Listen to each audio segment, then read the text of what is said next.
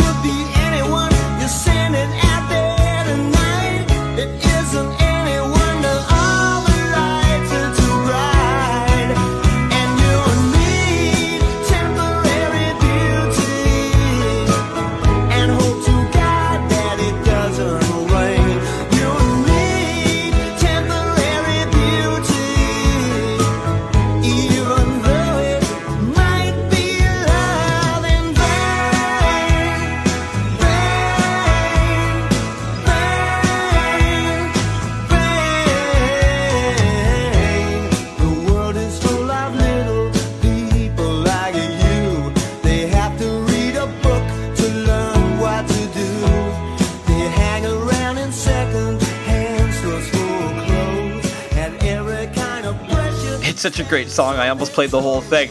That is the music of my guest today on the program, Graham Parker. Let me tell you a little bit about Graham Parker. Yeah, one man, one guitar, one pair of sunglasses, hundreds of great songs. That pretty much covers it, but there's more to the story than that.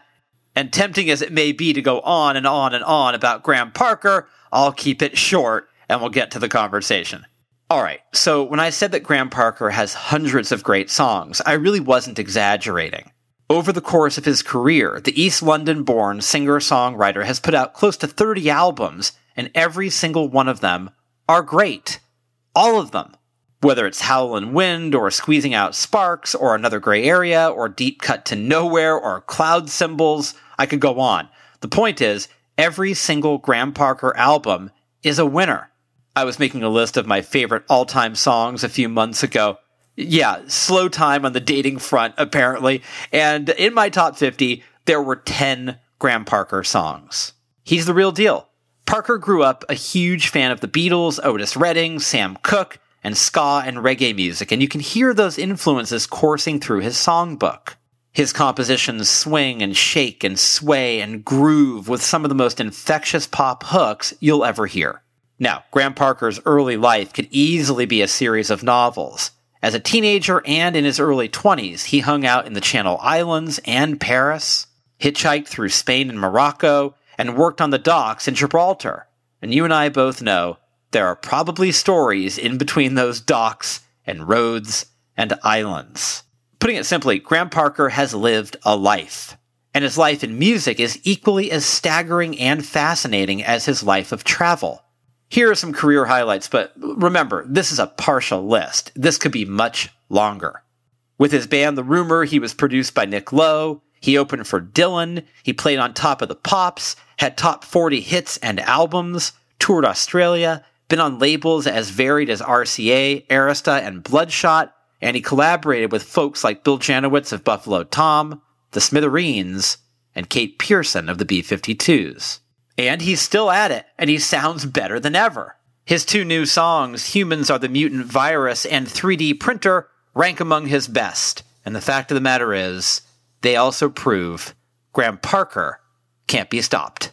This is one of those conversations I've been wanting to have for a really long time, and it did not disappoint. So here's me and Graham Parker having a chat right here on Stereo Embers, the podcast.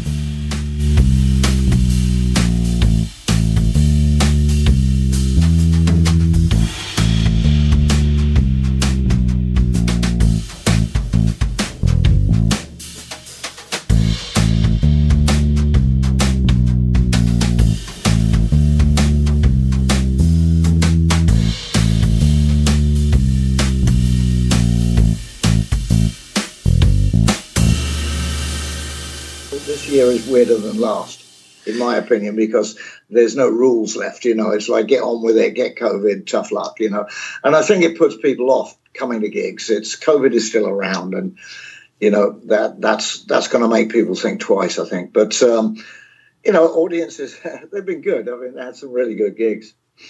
But in terms of like an art for an artist to think about, it's enough to think about like doing a show, putting on a show, and then to sort of throw in your mortality as a yeah.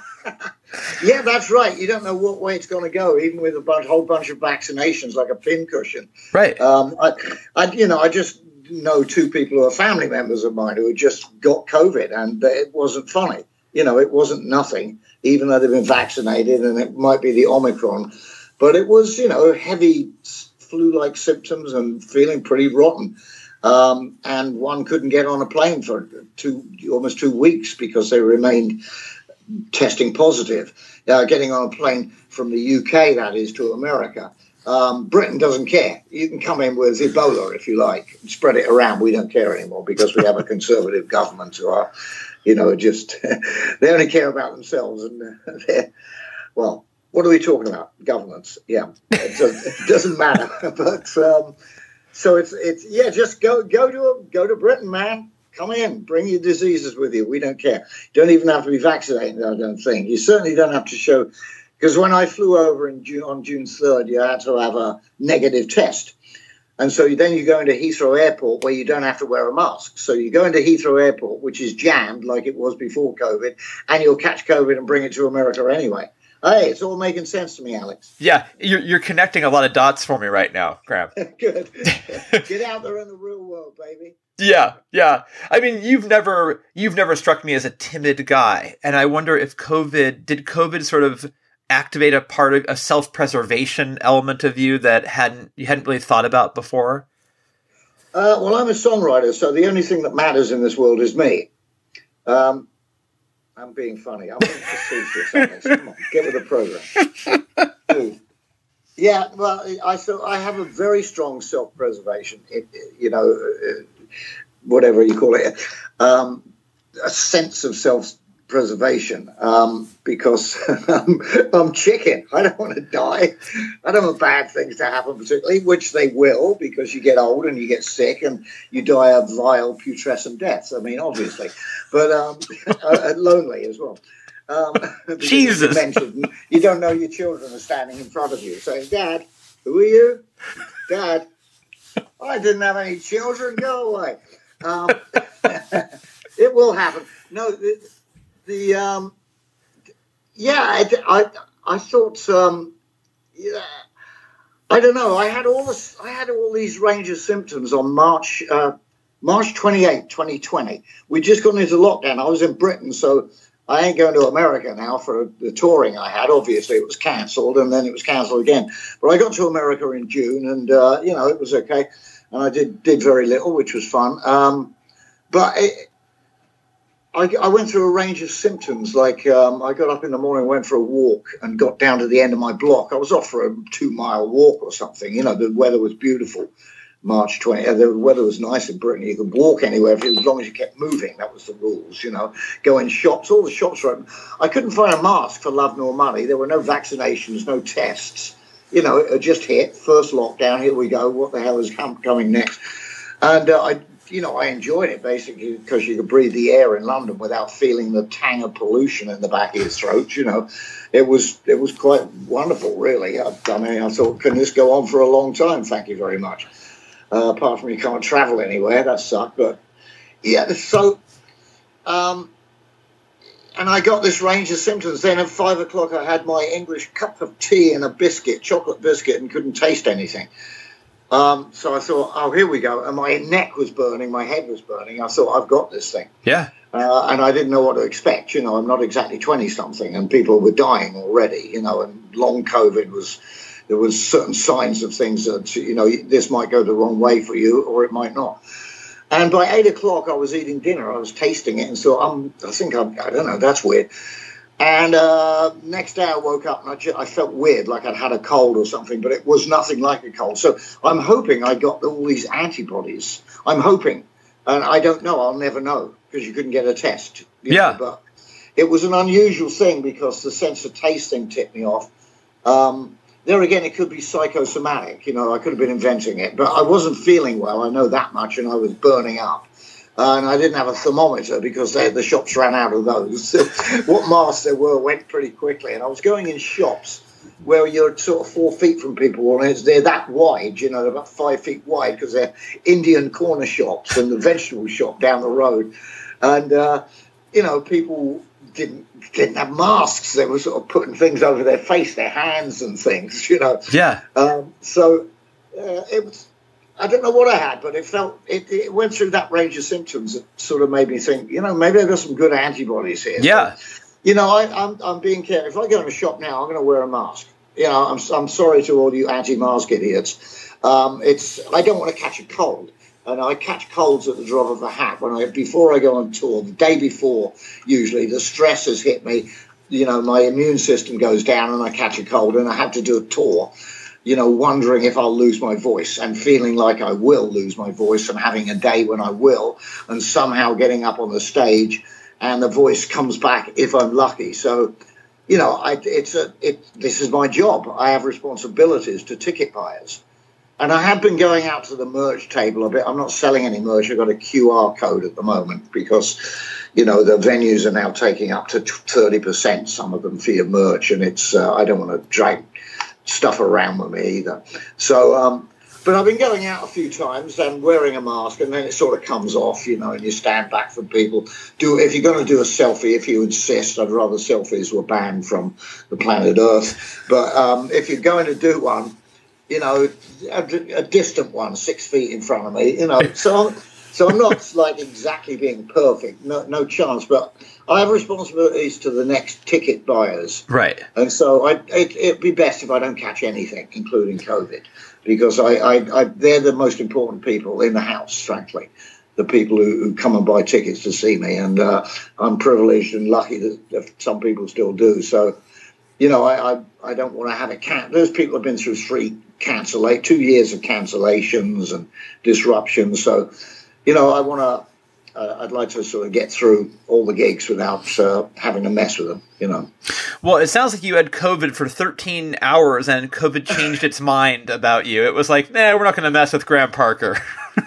yeah, that may be it. I don't know. That would be unusual because I catch every cold that's going, you know, but um, they're different, you know, to a certain degree. They're viruses. And flus, I get a flu shot every year because the, yeah. you know, when I'm in England, I'm usually there at that point in time, and the the NHS just keeps bugging me on my text. Get a flu shot, and three months later I do, because you know, flu seasons they come and go, and you don't even know they're happening.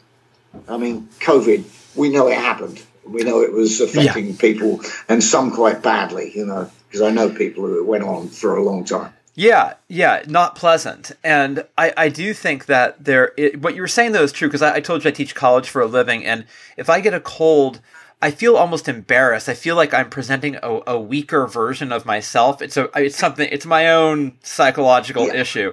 Do you feel when you have a cold? Is it just there's a worry you're going to lose your voice, but also you're, pre- you're presenting an inferior version of yourself, right? Doesn't it feel that way? Well, yeah, because sometimes the voice gets hampered. Right. I want to be at my best every night, as good as I possibly can be. And um, it the last time I toured at UK, I think it was a solo tour, and I caught something the day before. I even gave it to my tour manager, who doesn't catch anything. He's one of those guys who say, oh, "I've got a bit of the sniffles. I must have a cold." Whereas I'm in World War Three of the head, you know, like the nose, I can't breathe, you know, and I, it's a total worry about going to the vocal cords, and it did do in Leeds, particularly. I went out on stage, tried to do a sound check. I couldn't sing. And um, well, he said to me, my tour manager, "How do you sing?" Because this particular version of the cold, um, whatever it was, this was before COVID. Um, it went to my vocal. It, it hurt the throat like knives in the throat, and I went through a whole tour with that. And, and he said, "How do you sing?" I said, "Welcome to my nightmare. This is what it's like. This is what it's like to be a performer. You don't want to catch this stuff, you know." Um, and uh, I thought in soundcheck, I'm I'm going to not be able to do this gig. But I went on stage. I, I spent the next three hours going, ah, doing these t- low, very low G- chord warm ups. You know, I barely ate dinner. I managed to get something down in between all the. "Mm-hmm." and uh, it wasn't really there. And I thought, this is no good, man. I'm not going to get through this gig. I'm going to do. I'll go out. So I walked on stage and said, look, I've got a serious block. I, you know, I can't. I haven't been able to talk today, and I, I couldn't sing on tune on any single note in sound check. But I'm going to give it a go. And I started singing "Watch the Moon Come Down," one of my numbers that I often start a set with. And I thought, okay, that signs that shows signs of hope. I think it's a serious mental thing to, to do something to yourself backstage in those three hours. You know, this will not happen. I will be able to sing. Yeah. And you have to keep the voice moving. It's okay to say, I'll just stop talking now and making a sound. That That's not right. You need to keep it, it vibrating, the vocal cords.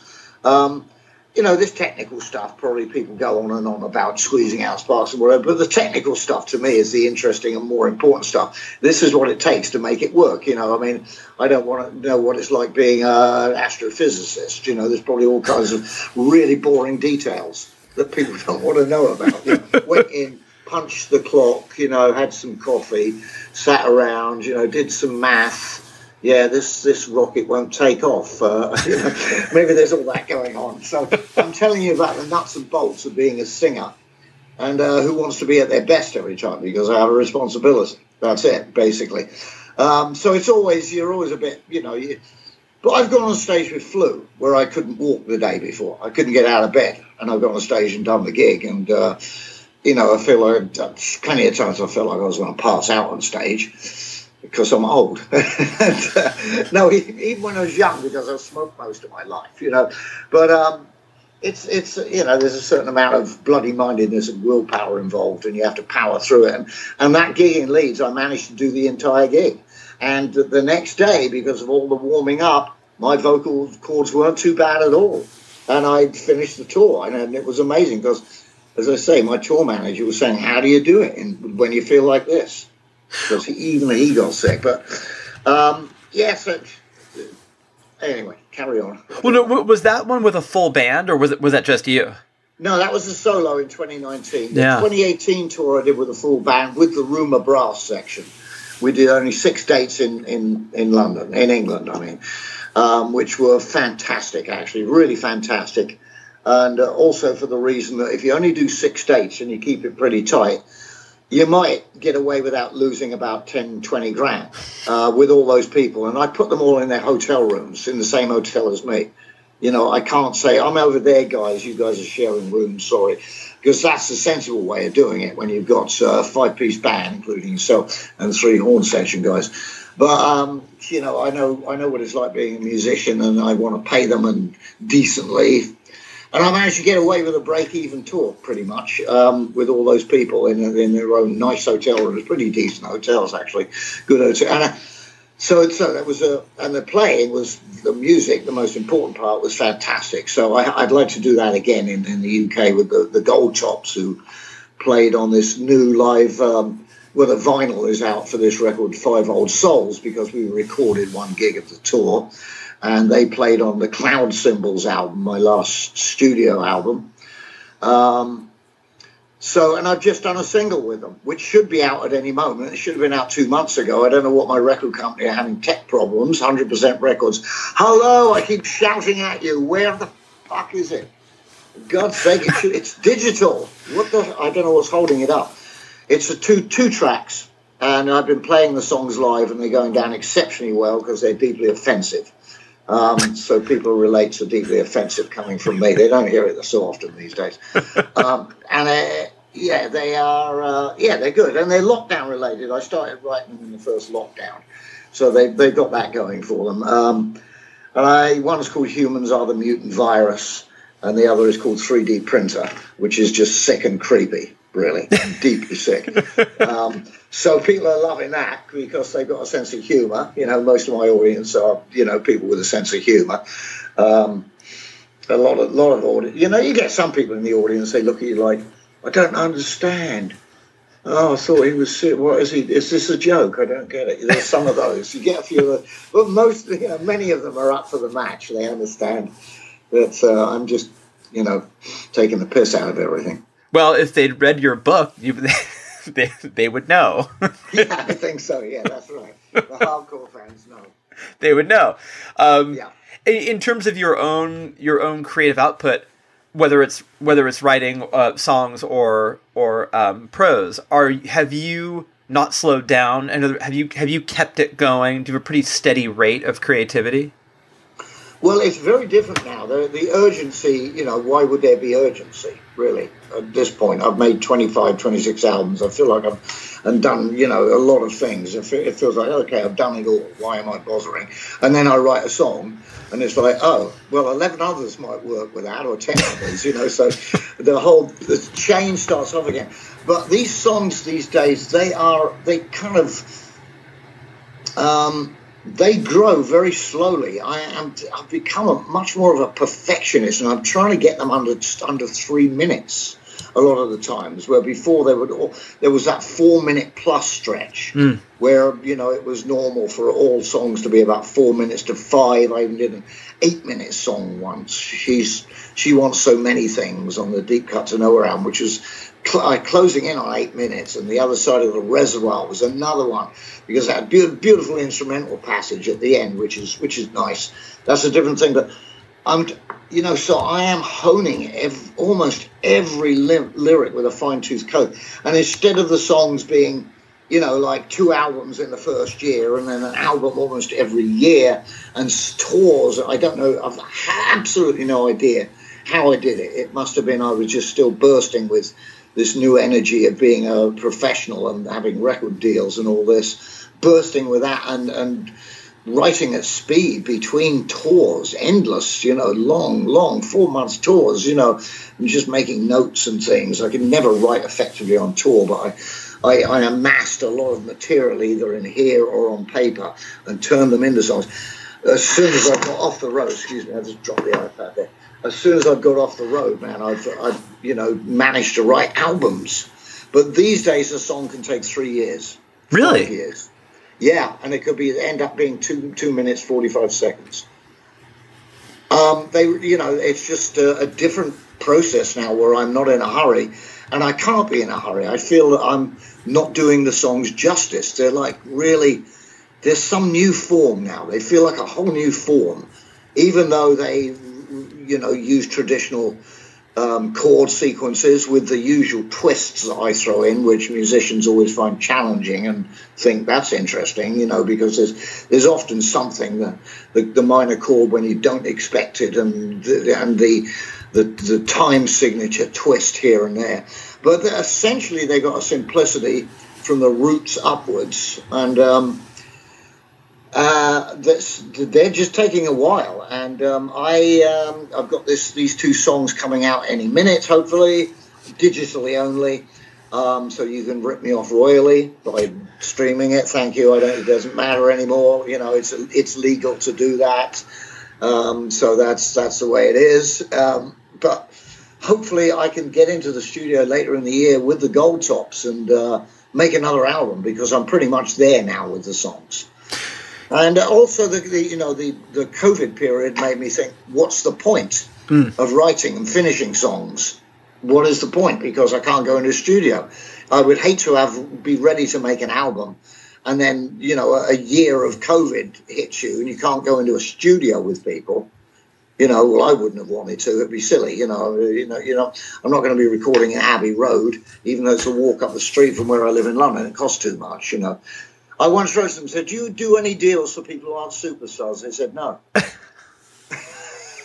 so I used I used an equally famous, well, not equally famous, but very famous studio around the corner called RAK to do an album. That was with the Rumor, it's the second Rumor album.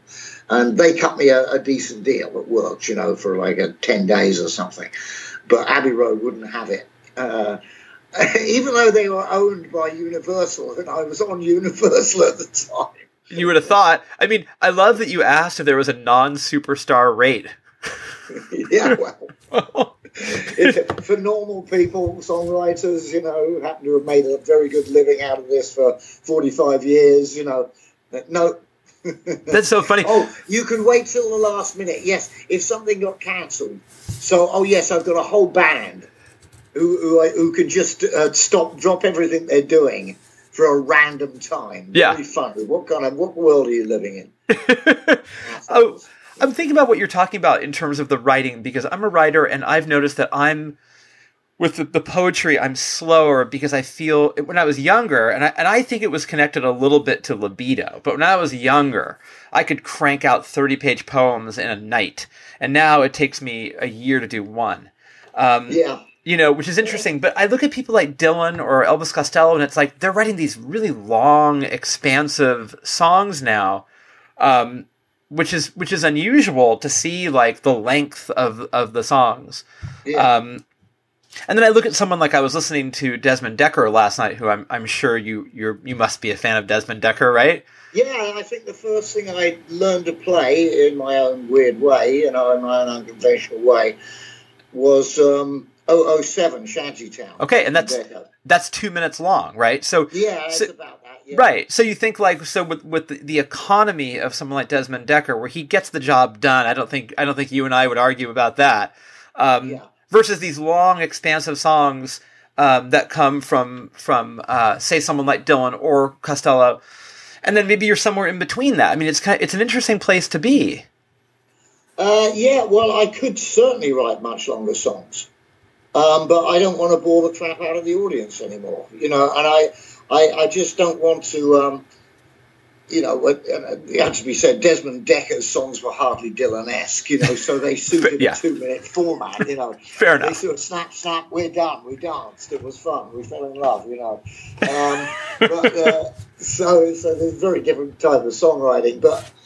Um, yeah, I, I, I don't know. I feel as though it's it's better to to not go on and on and on and on and on. I just feel like that at the moment. But you know, never say never. You don't know what's around the corner, really. Um, also, you know, I don't want to have to remember these. What if I write something great and it's seven minutes long and it's got ten verses and I have to remember it because people think, why can't, aren't you playing that? That's one of your most popular songs right now. It's like, well, I, I'd I'd have to have the, I'd have to have it the on a stand. I used to do that at one point because I was writing songs at a higher rate and playing solo. And okay, this is a new one, and I'd have the lyrics there. But now I can't see the lyrics. You know, especially with a pair of sunglasses on, even though they're lights, I can't see them.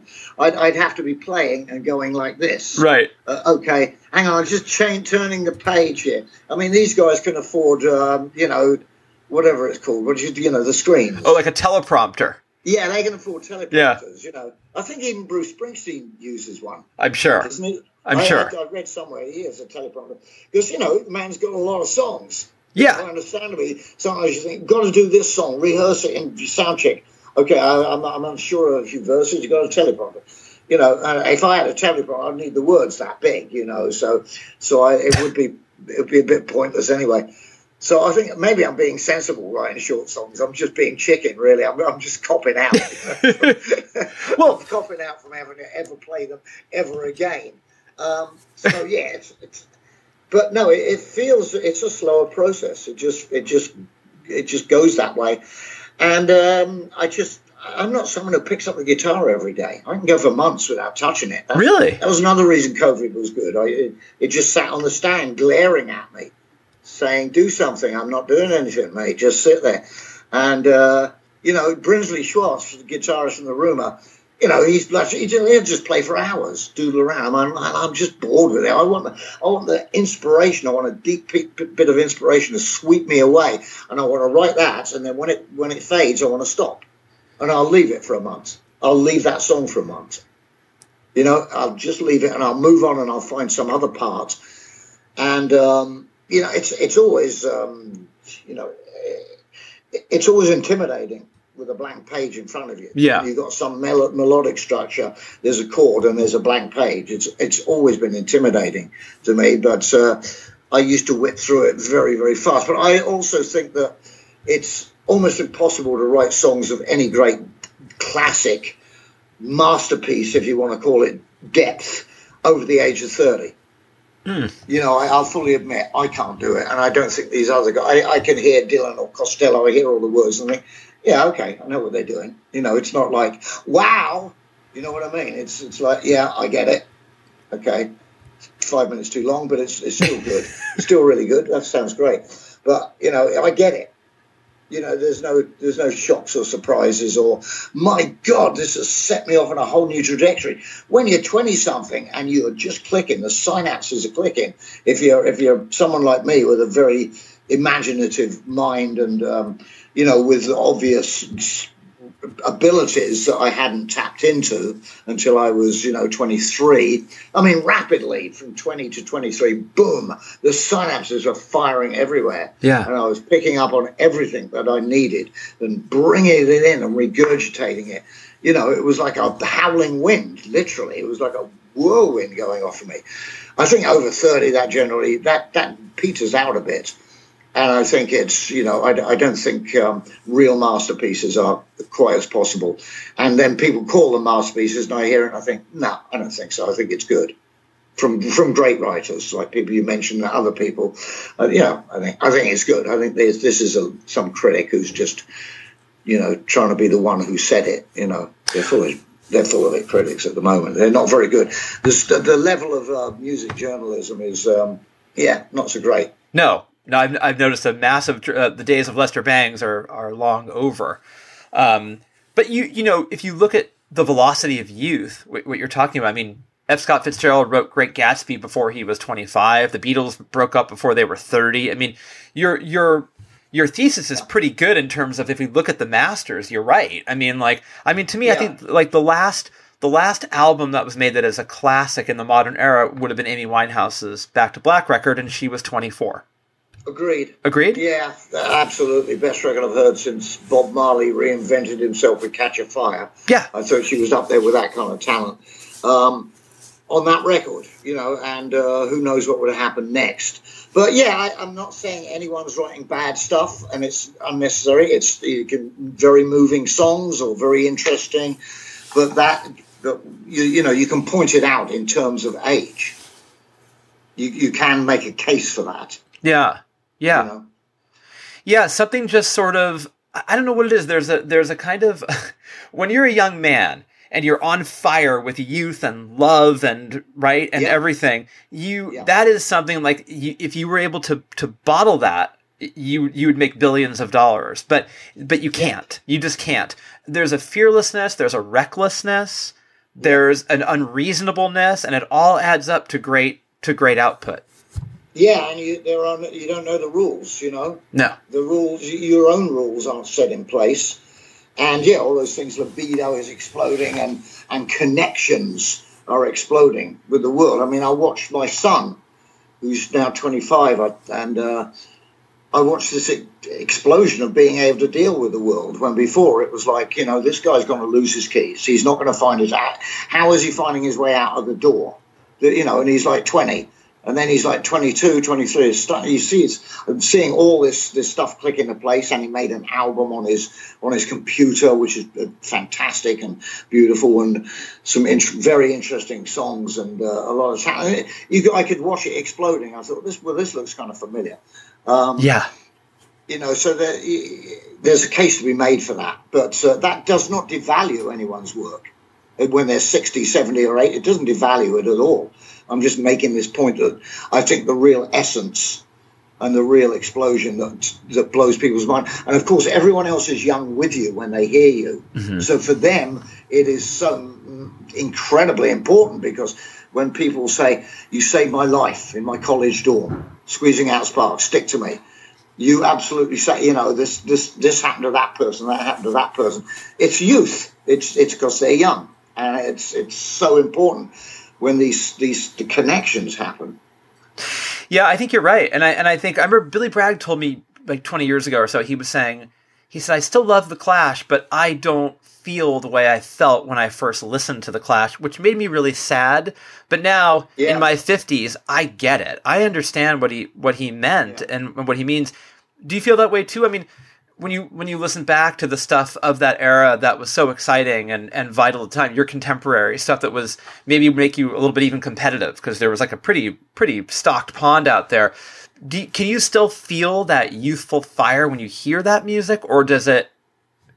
You know, if it's if it's soul music or Tamla Motown and it comes on the radio, I still get the same emotional bosh, you know, okay. explosion of hearing Levi Stubbs singing, you know, Bernadette or something, which is one of the most powerful lost love songs. You know, my my life is worthless unless I have this girl named Bernadette. It's such youth, isn't it? I'm done. I'm I'm over. I might as well kill myself. Bernadette, you know, it's and and the way he sings, but it is as much as anything the vocal sound. I think with that stuff. Um, if I listen to stuff, you know, I mean, I, I didn't really.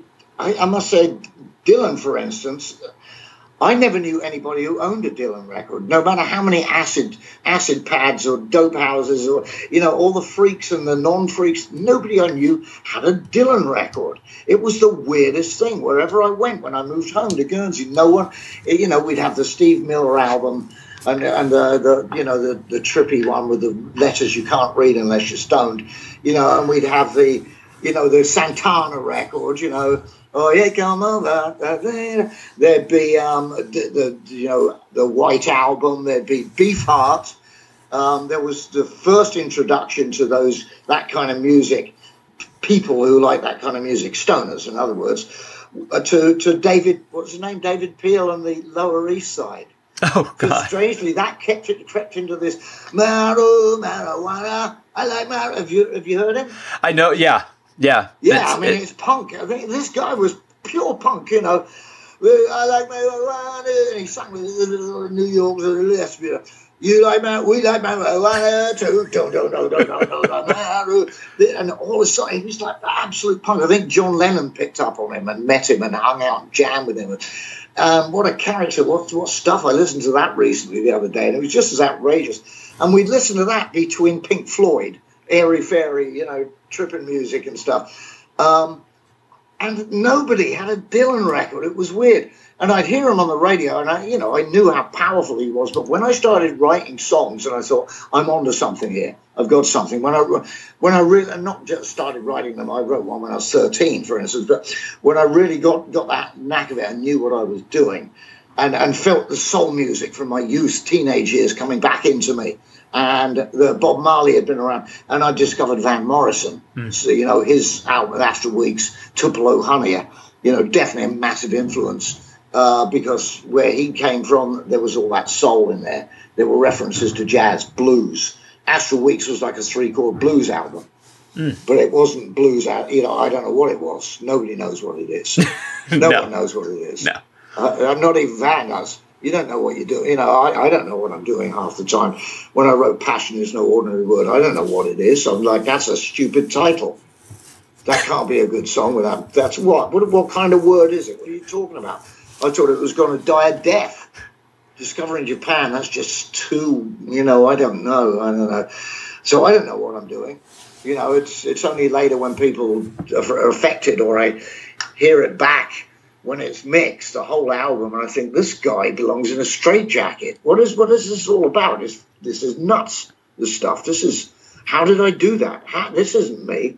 I'm a guy who just wants to sit around and watch TV and have a cup of tea. I, you know, so I don't there's a total mystery about it, and there still is to this day. But um, you know, yeah, I, I, so Dylan, I didn't really have an album until Blood on the Tracks, hmm. and I, I just got a record deal. And you know, it's but somehow I picked up on him, obviously through the the first album. You got to be kidding!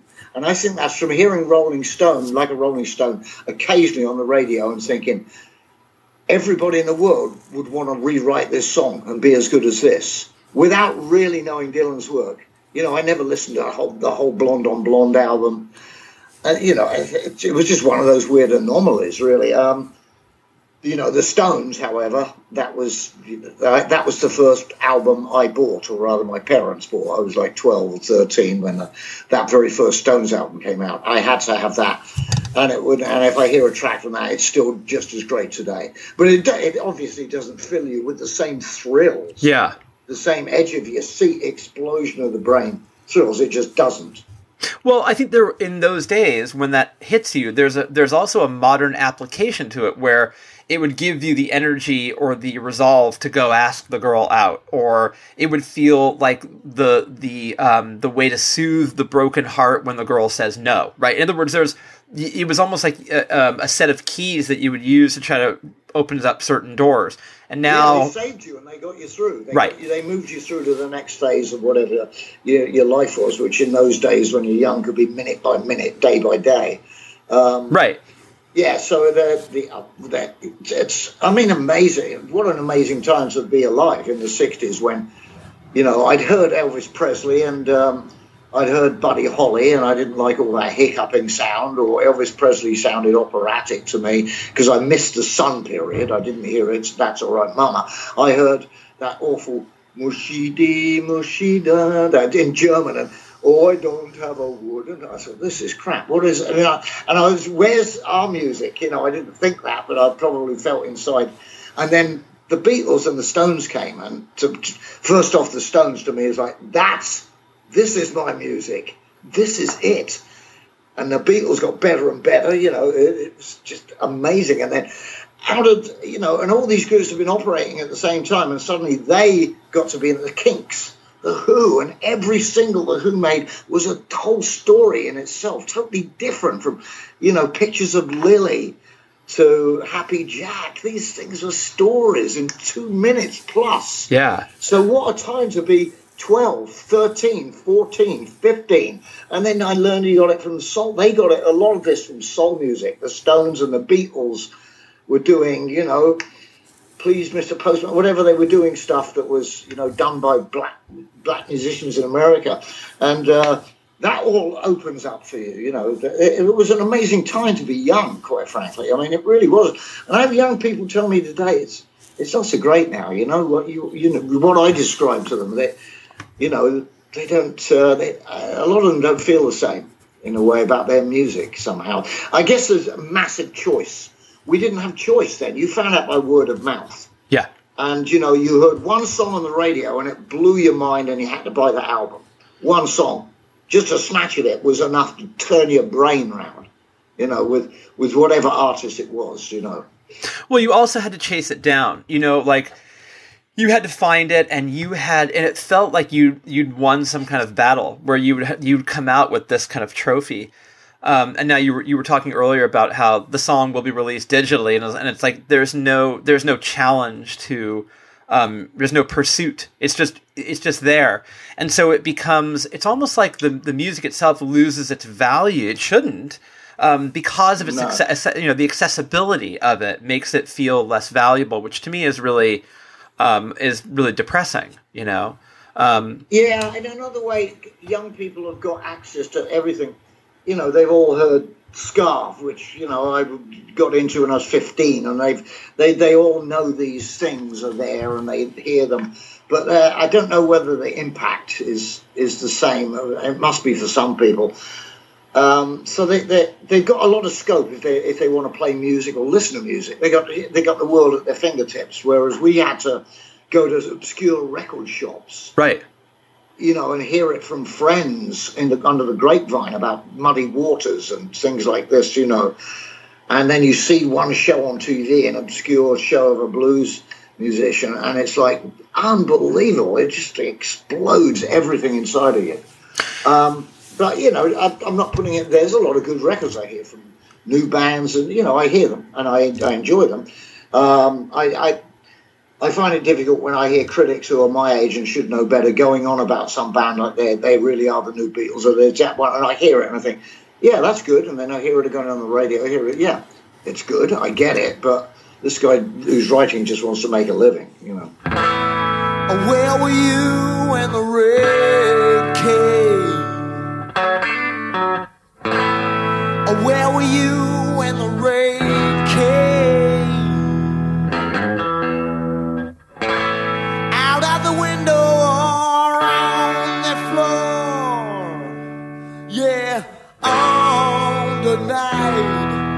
the rain.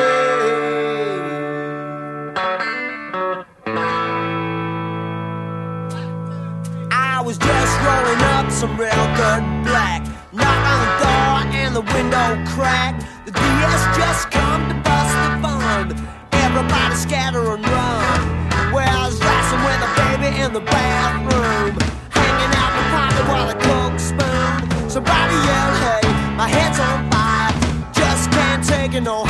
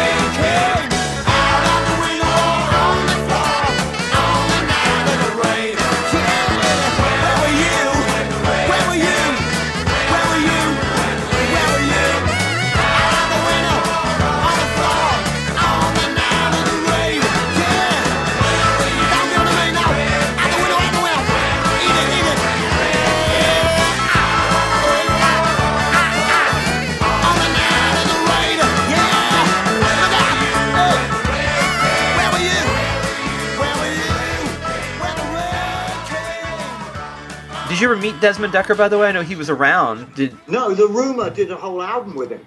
It was on Stiff Records because Dave Dave Robinson, who started Stiff um, a year after, basically, well, almost straight away started working on it. He, he he was my manager, and his dream was to make a record company that would do all these things that sounded ridiculous to me, and I didn't want anything to do with.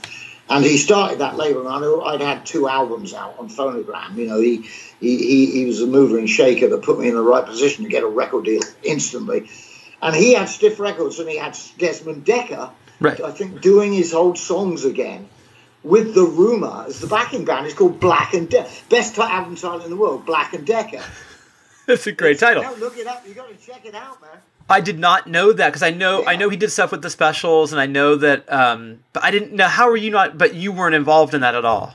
No, no, I had nothing. I'd never met him. No, no, no. What was your take on on like the specials or the English beat? Did you like that stuff? Was that in the pocket for you? Oh, I thought it was great fun. I thought Madness was such was great songs. You know, Our House and uh, marvelous compositions, very original. Even though they took ska, the specials not so much. You know, they they're fantastic, but um, the songs were like the Madness, who were like uh, the Beatles of of ska. Yeah. Uh, but they weren't. They were London uh, English. It was so English, like the Rolling Stones are English. You know, but they're filtering through this this music by black people, basically from either you know America in the case of the Stones and Jamaica in the in the case of Madness and the Specials. And uh, they. They, I thought it was all. It was all quite fun. I thought. I, I really did. I, I. I think I saw Madness in a little club somewhere. Um, I think it was Dave Robbins' birthday, one of those things. And he signed them to Stiff, you know, and he, you know, he, he was picking up on all this stuff, and, and um, they just had really, they had good songs, really good songs. And Suggs came to one of my shows the other day in London. Oh. Uh, and he came with Paul, Paul Weller. I, I, I know Paul Weller. He lives around the corner. He said, he said, well, yeah, I'd like to come to the show. Can I bring my mate Suggs? I said, oh, yeah, bring Suggs. And Suggs like talked through the whole show. I think Paul was going, shut up. And and all of my punters were saying, okay, we're all going to a madness gig so we can stand in front and talk. so I don't know whether he has much respect for me playing solo or what. Um, I saw his show actually um, on a on the on a on a on a on an aeroplane. It was him talking about his life and his songs and all this, and do, acting it out and then singing with a piano player. You know, so it was basically him solo, and I had respect for that. But I don't know whether he's got respect for me. He's all right. He just the guy drinks. Let's put it that way. Um, but that, they were fan, they're fantastic band. You know, I really I really enjoyed it. Yeah. Well, they also seem to have they were having a really good time. They seemed like there was a charming kind of fun about the music as well. It wasn't great. Yeah, and, and the songwriting abilities, that's what got me. Ah. I thought this is this is clever stuff, you know. This is uh, and then picking that Labi Siffre song, It Must Be Love, Love, Love, which I heard Labi Siffre. He Labi Siffre was this uh, I don't know, he was a Caribbean guy, I think he might have been. He was on TV when I was a kid, and he was a black guy with a guitar. And he wrote these songs, and he'd just be on some TV show. You know, they're, they're talking about this and news item and that. And now Labi Siffre's going to sing a song. And one was, It Must Be Love, Love, Love, and Madness. You know, whoever picked up on that and said, that's going to be a hit. That's going to be a real hit if we do it. And they did it. And it was, you know, very, I thought it was great stuff. It was a great record. It's also cool. I didn't know you were pals with Paul. That's that's a very cool connection. I didn't know that. Yeah, I've met him in the past, and I worked with Mick Talbot, keyboard player who used to be, he was in Style Council. Right. He came to that show as well. And Paul lives in my area in London, and, uh, you know, we have a cup of coffee every now and again. I see him. Because it's a very area full of musical people. So you run into these people, that's all. You're just sort of mates, basically. And uh, I did a record with, I did a guest vocal spot with a band called Stone Foundation. Um, and Paul plays piano on it and he, he's reduced that band. And Sto- Stone Foundation are a soul kind of, you know, a lot of minor chord funk soul band, and they do they do tear your playhouse down, which I did cover the Ann Peebles song. So I join them on stage now and again, and I open for them guitar, do do 35 minutes or something, which I will be later on in September, I think, at a place called Coco in London. Oh, I think that's that's coming up. Um, yeah, I actually, um, uh, you know, they're they're they're really good. They're a great band. You know, see them any night of the week. They won't get to America, I don't think, because you know, um, American musicians come into our country, pick up a permit at the uh, airport that costs 150 quid. We have to spend 5,000 bucks and stand outside the U.S. embassy for uh, in the early morning, along with 200 other people. You know, the, the special. I keep saying the special relationship does not go both ways. No. You know, that's there's a visa of five five thousand bucks, and um, you know, I I'm priced out of bringing a, a British band here it's just not worth it. I, you know, because uh, it's not like major record company money is going to get their visas. English musicians pay for them, and you know, putting the rumor, say for instance, when I was touring with them for a room for one is ten grand, and I was I'm paying for it, baby. You know, it's not the old days. I mean, you paid for it in the end, but it was deferred because it was the record company. You know, we, we had budgets, fifty grand for touring. Yeah. 350 grand, 400 grand to make an album. And you spent it all. Stupid, stupid man. You know, what, what a fool I was. I could have done all those albums for third, but you couldn't. In a way, you couldn't because the more you spend, the better it will be. That's what happened in the 80s, and it started happening. You know, I got away with it in the 70s. It wasn't that. Except the 80s bigged everything up. Um, but nowadays, you know, to take a band and Europe, you know, now we've got the we've left the EU. You know, we've left the greatest community of nations the earth has ever seen, because that's what Britain tends to do. You know, we're, now we're better off ourselves, aren't we? Yeah, we used to grow potatoes. that's right. The foreigners came over and stopped you from growing potatoes. Oh my God, we must leave the EU. So we left the EU, and now bands um, cannot tour there without a great deal of difficulties, massive amounts of difficulties. Um, I think the European countries care about us. But the you know the the countries across the channel, Britain, the government does not. Um, you know, so uh, you know it's like a six billion dollar industry a year, music. But I guess the Tories can't work scams off of it. It's not something they can particularly make a scam from and make money. So it's because most of it is working class people. Much of the pop songwriters, rock and roll people are working class. That's Right. where I come from. Uneducated class system crushed us basically. So we found our own way of doing things, you know. And if we were, but you got to be very lucky and have a lucky talent.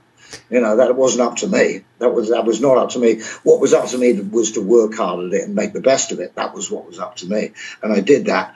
Um, so so now even touring Europe, you know, it's it's a challenge. I don't know whether I'll ever go back even solo. I don't want to deal with this when you you, you before you went through one border. You went down the Channel Tunnel, went into France, no more borders, 27 other countries. Off you go. Fantastic, what I call freedom. It was fabulous. Ruined by ignorance. But anyway, I, I, I, changed the subject. No, no. Because I know you, not. but you did explain really well, like why in the '80s, when I was a teenager, all these great British bands were playing here in San Francisco, like all the time. I mean, it was sort of like, oh, I missed the fall. I'll see them again in six months. I mean, it was sort of like, Yeah. and and they'd be back in six months. I mean, they were they were here. A lot of small bands were here too. Yeah. Yes, you could. You could get over on a wing and a prayer and tour, do some gigs in America. Yeah, But now it's you know you the, the it's heavy surveillance on everyone. You can't just kind of get away with it. You know it, it, it's all that you've got to do things the right way, or you're going to get you know prison sentence or something. Don't yeah, exactly. it's it's a very dystopian uh, you know society built for wealthy people and connections and power. But it, it's um you know I, I I feel privileged. I always feel privileged. I'm not complaining. I'm describing reality to you. Yeah, That's what I'm describing. I'm, I'm one of the lucky ones. You know, I started in a time when records sold. You did not have to be a superstar to make a living. And uh, I, I was, you know, the, the, the critics that wrote stuff about me, they, you know, it was, I, I'm deeply privileged and, and I'm still doing it. And uh, I can, you know, afford to, to spend the money, although it hurts. It's getting harder. It's not, you know, it's not the 80s anymore, baby. You know, Right. Uh, I've really had my fun, but um, yeah. So it's it's just tough, you know. As I said to in another blog the other day, so, uh, a podcast about the Stone Foundation band. They should be all over America. They're, you know, it's like soul, and they're entertaining, and it's, there's a market for it. There's room for it. Um, but you just look at the the hassle.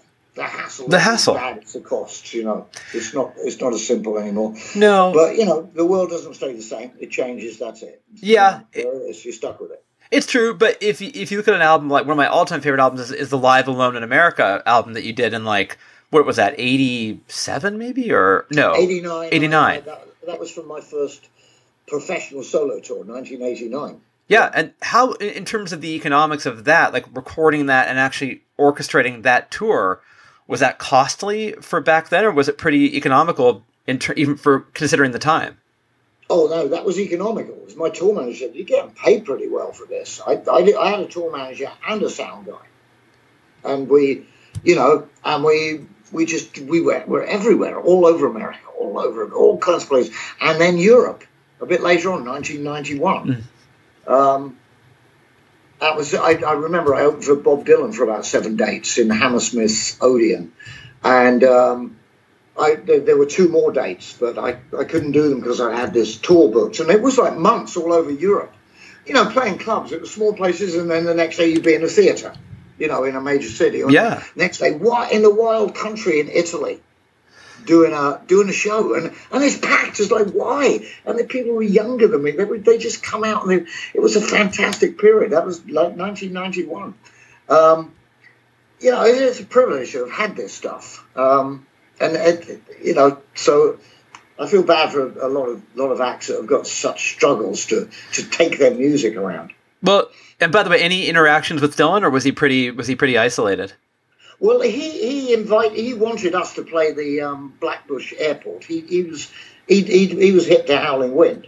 You know, he loved Dover now and asked me questions and stuff. And um, and he want, uh, that was the biggest one day festival event in, in history at one point. That Blackbush Festival. Yeah. In 1978, it was massive. And um, you know, he he was picking the. And then you know, I got the word from my manager, Dylan would like you to open for him. You know, on this uh, European tour. And I, you know, I, he seems a shy guy to me. I, I'm not going to, you know, what do you say to Bob Dylan? So, how did you write like a Rolling Stone? I mean, I just like, hey, Bob, he said, Graham, you sounded good up there tonight. You sounded good, man. And he'd come out every night at a certain point, uh, and sit behind the, the mixing desk wearing a Moroccan jalaba. He was going through the Moroccan jalaba phase. You know, we have a, a hood on, you know, it's a sort of a, he was going through that phase. And, um, and oh, he was fantastic to watch every night. I was intrigued because he didn't have the lighting set so you could see him properly. It was like, and uh, it was just fantastic. It was great every night, even though it wasn't, um, you know, technically you could sort of take it apart a bit and say, why is he singing every lyric of the song before that part of the music comes up? It was like, hey, Mr. Tambourine, and play a song for me. And the band I'm not sleepy and there's no place I'm going to. hey, Mr. It was marvelous to watch. And my tour manager, I was a big fan. But yeah, he would come out every night and sit at the the monitor and listen at that one point to a song I was playing called Wrapping Paper, which came off of um, uh, Struck by Lightning. And I had it was cassettes, uh, a lot of cassettes in those days, and I and his, his and at the end of the tour, his, his seamstress, his costume lady, came down and said, "Can you can you have you got a cassette for Bob?" He was he wanted to ask you, but he asked me to come. so he said because he loves that song, Wrapping Paper. He really loves it. So I said, "Yeah, yeah, take a cassette." So. Um, but he's, I, you know, it was just it, was a privilege to to be able to, to, to do gigs with him, and but then I, I went on and I had to do this this whole European tour solo, and uh, uh, these were good times, you know, because I thought in '76 when my first album came out, I thought, well, I've got three albums. That'll be, I'll, I'll you know, I'll make three albums, and then I, I don't know whether you carry on after that. Do you do, you know, have, surely you've ex, you've explored and ejected all of this what we were talking about earlier, all this Yeah. synaptical brain explosion of that area of your your life as a songwriter and as a writer and whatever else, as a fan of music. And I didn't think I'd get beyond three records. That seemed like a lifetime. I mean, to go beyond thirty is a ridiculous idea. it's like as you know, it is. It's ridiculous, and probably we should be stopped by law by then. because it's like you cannot make the masterpiece. You've done it. You just got squeezing out sparks. You had Howlin' Wind. That's it. That's your lot, mate. Um, so, but you know, there, there it was, and and, uh, and it didn't really work that way. I, I, I found it by the time I made Mona Lisa's sister, I thought, geez, I'm good. Damn, I'm good. Listen to this. Listen to this song. Back in time. Are you kidding me? Holy mo- mother of pearl. And I'm like 37 or 38. Um, so yeah, you know, you realise, hey, there's a lot more yet, pal, than three albums of the three or four albums of intensity and youth. You know. Was there was there a plan B for you? Uh, no, I mean Ringo had a plan B, didn't he? He said I'd like to open some hair salons. He had a plan B. I didn't really have one. I just thought all I need is a few thousand quid in the bank, which is a king was seemed like a king's ransom, and I had a whole lot Sure. more than that. If I have that, I can live forever quietly and do very little. Go fishing, you know. Maybe I would emerge, you know, like uh, a, the mysterious Graham Parker comes away from fishing for roach in the Basingstoke Canal. I yeah. he, he re-emerges and and but the album is very strange. You know, it's not successful, and I, I you know, you have these rather naive ideas about life.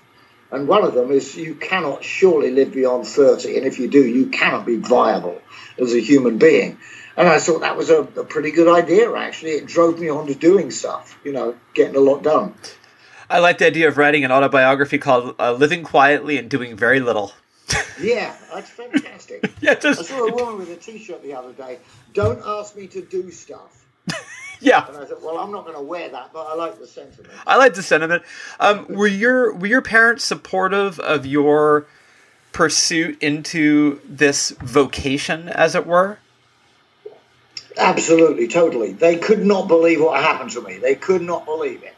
They didn't know that this would happen. They knew I had talent because I'd always picked up a guitar. You know, 13, I had this uh, sort of dress up band pretending to be the Beatles, and we just hit the guitars and we actually played in front of kids and charged them money. I was like 12 or 13.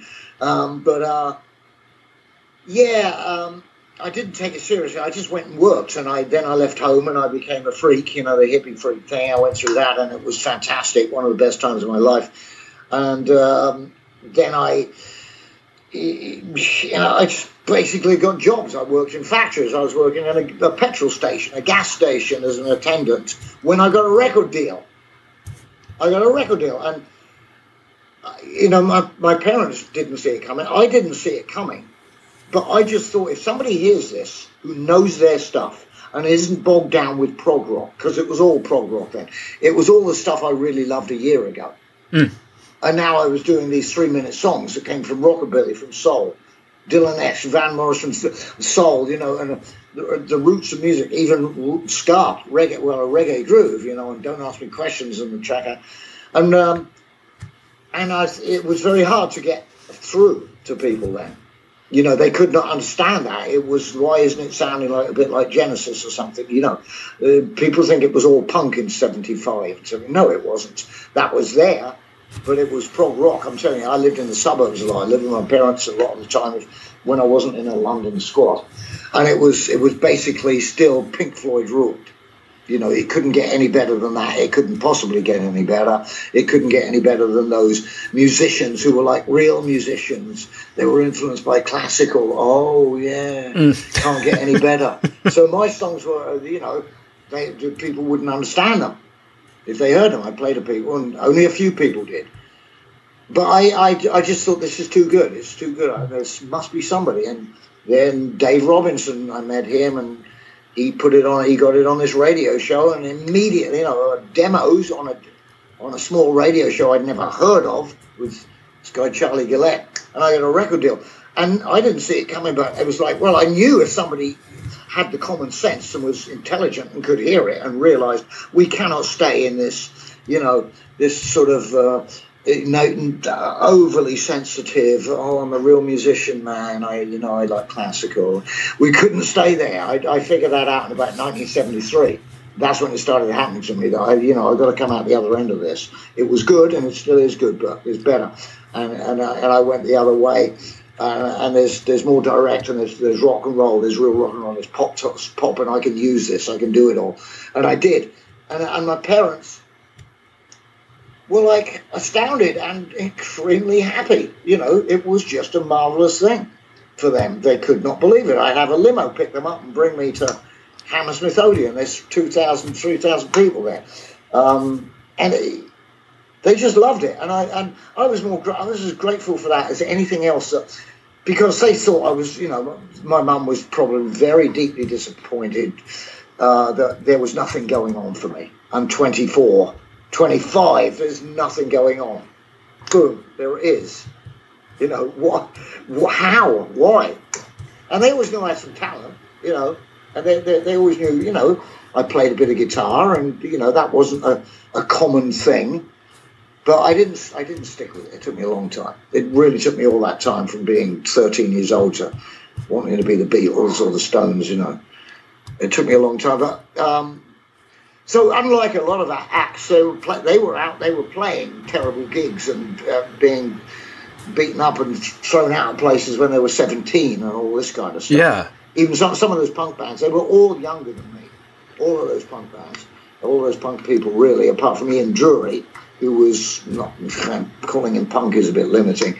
You know, I mean, it, calling anyone punk is a bit limiting. Yeah. But um, they were all younger than me. I, I took a long time to get there. I was, you know, 24, and things started to happen then. Well, I mean, maybe it was better off, don't you think? That had you gotten had you gotten that same attention at 18 or 19, um, it feels like it could have gone a bit haphazard because of what you and I were talking about with that sort of youthful momentum, which is just not a reasonable emotion or feeling to be sitting with. Yeah. Right. Yeah, I, I, I had that self-preservation instinct. Right. You know, uh, I, I think I've always had that in a way. Um, you know, go mad but not too mad. I mean, I always had a sense of, of you know of that. I felt as though I had something to do and I couldn't blow it all by falling off the cliff, you know. But there were a lot of things I did in childhood that were like, I can't believe I lived. I wake up in a sweat sometimes thinking of some things I did. I don't even want to talk about it. It was just like that was pushing my luck. It really was. But, be, but beyond, once I got beyond uh, that scatterbrained hyper, I was pretty hyper, I still am, I guess. If I wasn't, I couldn't have done what I do. Yeah. Because I'm either a guy, I'm either hyper or I'm comatose. You know, so, Just one or the other. you say, yeah. Um, but yeah, it's not quite that bad. So yeah, I, you know, it was it was one of uh, the self preservation kept me going. Like, uh, don't die. You got things to do. And you must have seen people die around you at the time. I mean, people must have. There were casualties, obviously, and that must have that must have been kind of sobering. I've seen more in the the normal world than in the rock world. Actually, more of my Ah. friends.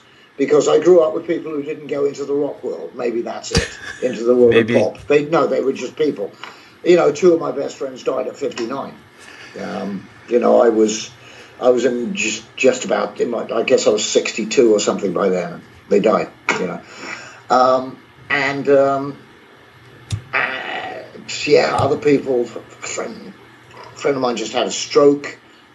Who's about my age and yeah, you, you, you don't know what's around the corner. I mean, you know, to get this far is is pretty pretty lucky, I suppose, if you consider being alive lucky. it's it's it's debatable, you know. It's it's worthy of discussion. I Um, remember, I remember my dad. I remember my dad saying, you know, we're talking about things and reincarnation. He said, "Oh, I hope not. I don't want to go through all this again." And he was a pretty happy. He was a very upbeat, happy guy. I got a lot of my myself from him, being like, you know, make a joke of it. Make it's funny, man. You know, it's, Yeah. it's- you know, you you got to laugh. Um, but he, you know, he, he said that, and I thought, yeah, it would be a pain in the nuts, wouldn't it? Have to go through all this. do it again. How have you? Is there anything musically collaborative with you and your son? Has that been something you've thought about, or you guys have done? No, he's I don't know what his, his stuff. He's got he put this record out, Correctamundo, and it's it's, it's just put out by himself. You know, hardly anybody heard it unless they they'd follow me and they thought, oh, I've got to listen to his son and download it. You know, he didn't make any CDs. And, and now he lives in Los Angeles. After COVID, he went out with a few friends, and he's he's working doing editing for um, all, kinds of stuff like you know computer stuff and to do with ads and things.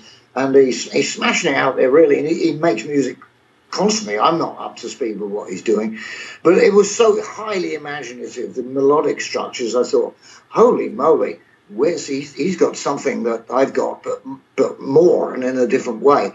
Um, but it was done on his computer, so he was learning as he went along. So the the, the drums, you know, they're not. Sometimes it's a little bit. You, you can hear a little bit like that, but that shouldn't matter at all because I Right. thought it was so good. But I try to get, you know, to contact radio stations and indie label, you know, indie record stations, and no dice it. Yeah. They don't want to hear anything unless it's caught a trend already. You know, they're not going to give it the time of day. Has it caught a trend? Uh, is there any cachet in this? Am I buying into something that might be successful, so that I can say I was there, I played their record? Uh, there's there's no there's no one listening. People are listening, but they're not hearing. I find that's a, a, a lot of the case. They listen, but they don't hear. They're not hearing my music. Out, you know, fans are. I know they are. But people listen and get a snapshot view of something, and they dismiss it, or they, or whatever, or everybody likes it, and it's trend and it's buzzing, and then they like it too. Then maybe they start hearing it a bit Yeah. Yeah. hear it a lot. Well, I mean that that that just explains a lot of the problems with uh, modern society too, where you just hop on because you think you're supposed to hop on. You know. Yeah, it's, there's more sheep-like than ever. I think. Yeah, I think you're think right. It really is because we're exposed to the media that creates the sheep instantly. Right. You know, we, we, we weren't in, in, when we were younger. We, you know, I'm not being nostalgic or anything. I'm not. It had to. This, these things have to happen. They happen. You know, I totally accept it and go with the flow. Um, apart from the fact that you shouldn't accept not getting paid well enough on Spotify, where record companies are getting paid for themselves and didn't share it with the. You shouldn't accept that really. Um, you should constantly expose that and talk about it and uh, uh, and all this stuff. But the, you know, it, it was just you, you didn't you. It grew slowly and more organically when in the days before media was like it is, and and you know people styling and trending. I mean, what's that all about?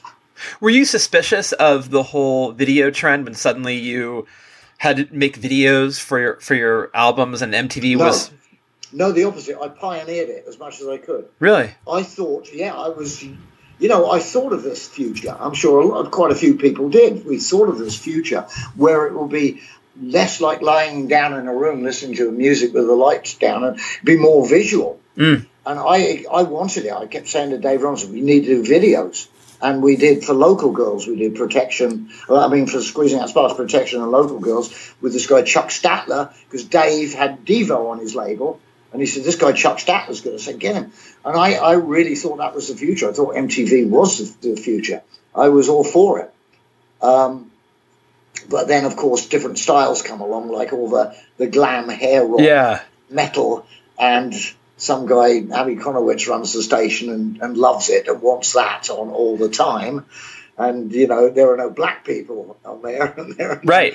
And they reluctantly kicking and screaming gave Nirvana a chance because they didn't want anything to rule other than this these stupid looking hair bands you know with the, the pantaloons and things you know and all this angst and drama uh, fake drama and stuff. And, and Nirvana were real but they they couldn't stop it you know and then things changed thankfully from that breakthrough really with with that with that band being actually on video and being shown you know. Yeah.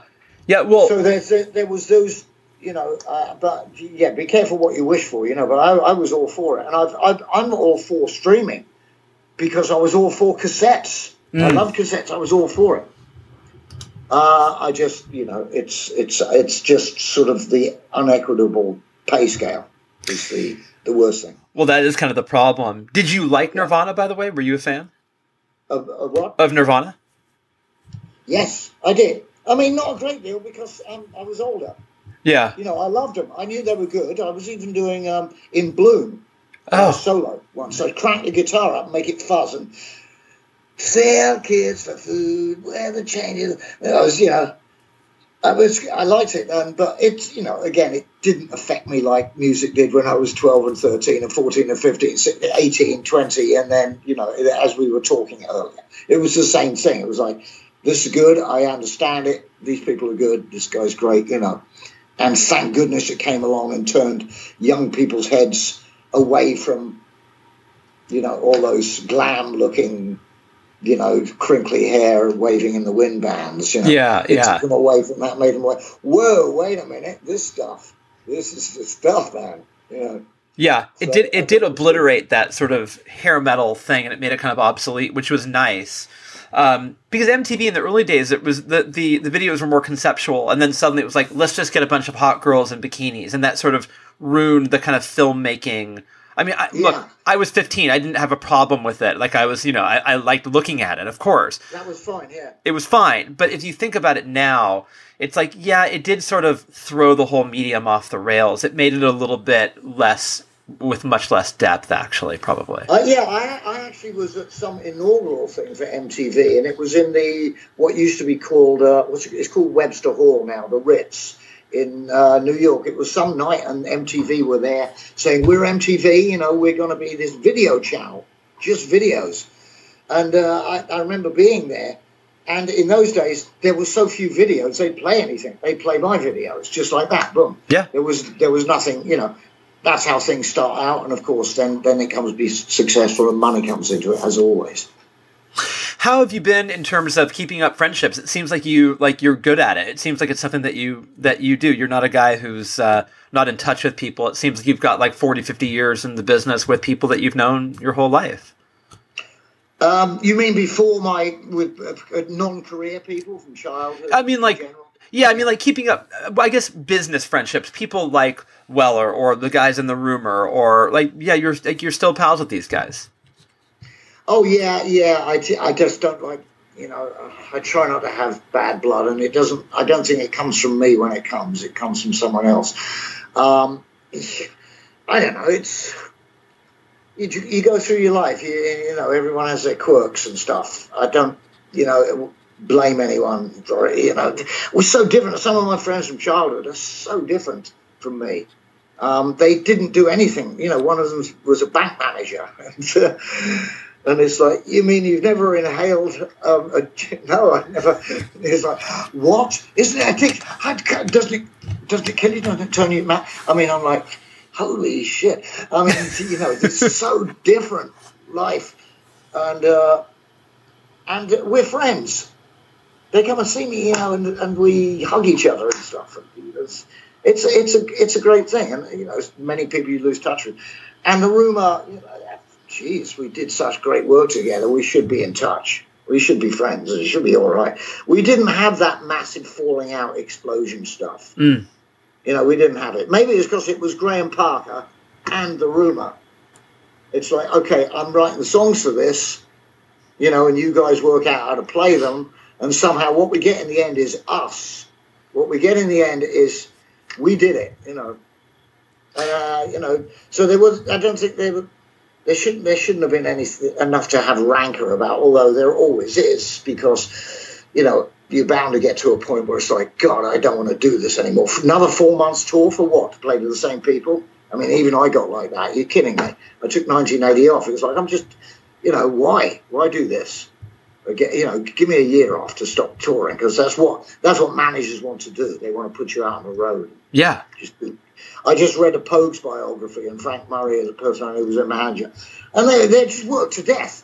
They're, this hugely successful band, and he's got them playing in the Hope and Anchor, which holds hundred people, in between playing massive big places. You know, it's like stop, man. You're gonna kill. They they kill people, managers. You know, they they just ruin it by just.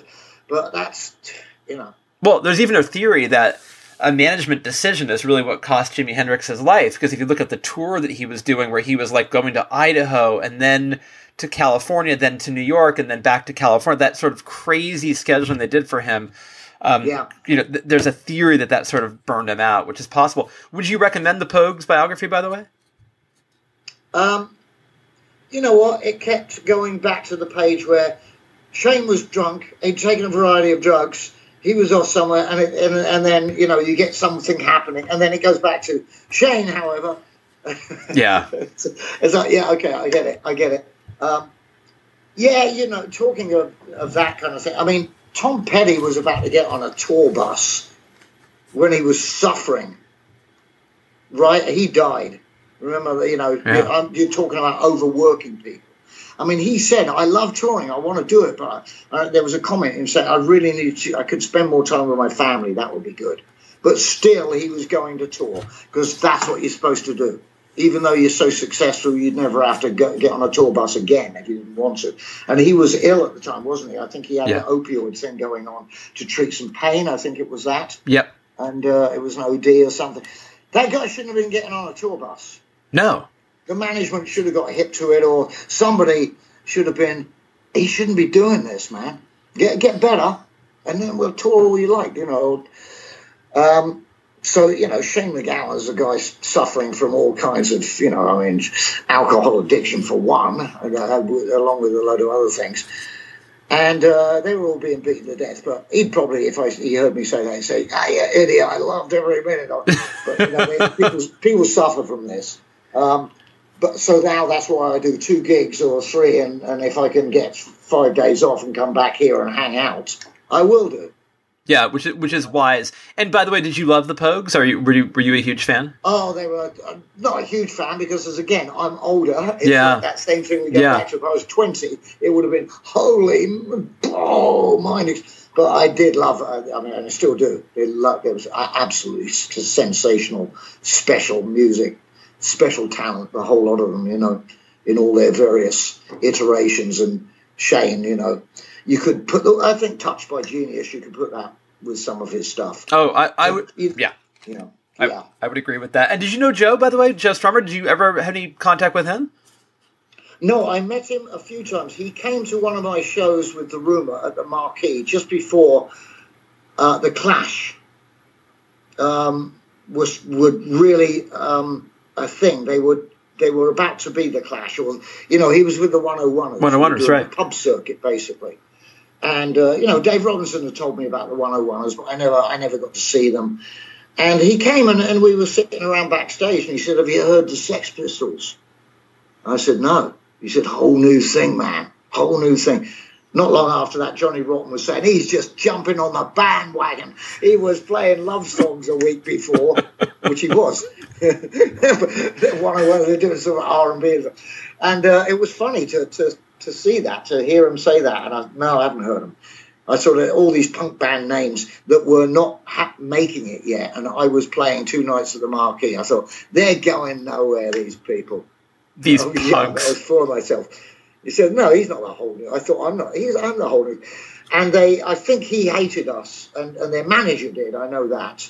We did a, a festival in Finland, and we got the head billing, and the Clash weren't the head billing, and they they were not. He was, you know, probably totally pissed. And I think Joe took the punk thing seriously at the expense of anything I was doing, and wouldn't see any worth in it, even though you know, I sounded more like throat lacerating punk than he did on the first album, you know. But I, don't, I, I don't think there was any great love there, and um, I, I thought they were a very good band. But to, the, the seriousness of it, the po-faced, you know, the revolution, the White Riot.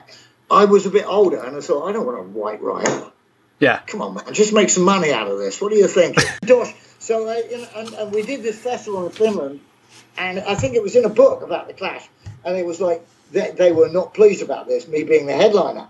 They they were selling more records than me, to be fair, all around the world. Quite frankly, I think they were at that time. Maybe not. I think they were.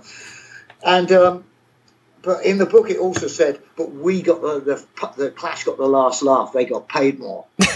so so I definitely think it was like, okay, at least we got paid more than Parker. all that R and B rubbish he's doing. Horn section song. And then they went on to use my horn section, the Rumour Brass. They used my horn section on records. I didn't. Even, I didn't know that they used that.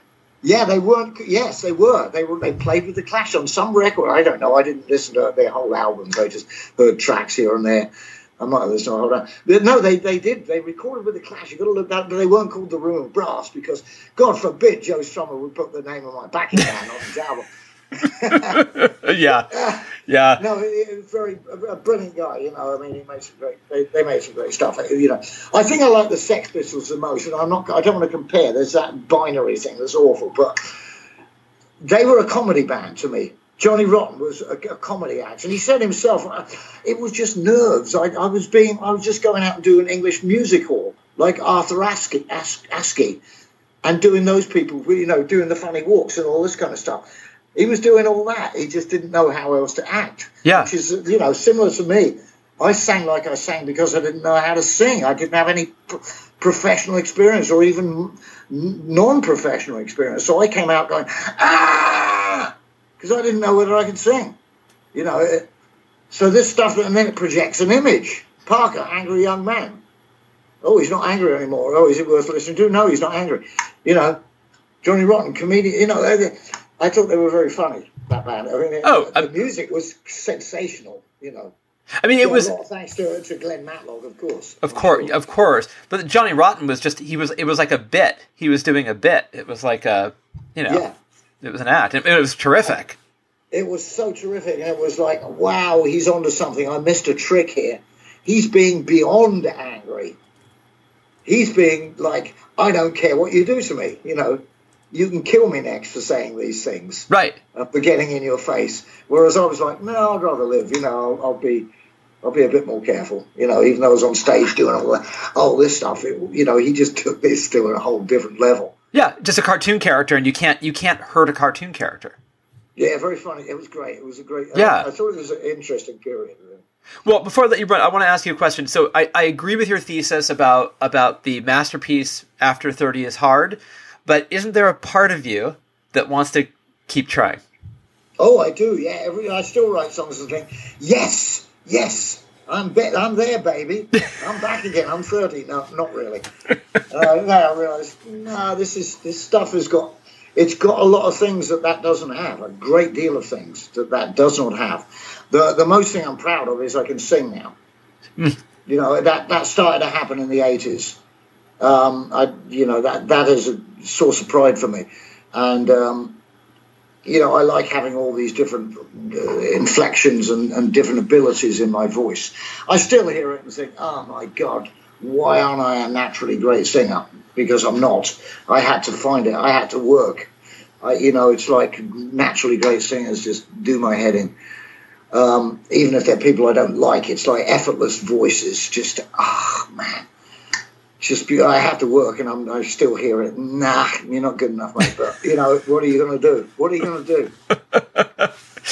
Well, uh, you keep at it. Is I guess that's the only thing we can do Yeah, man. Keep at it until you stop. until you stop. Um, hey, I appreciate your time. I really am grateful that you uh, were able to chat with me. Thanks, Alex. I appreciate your time. Man.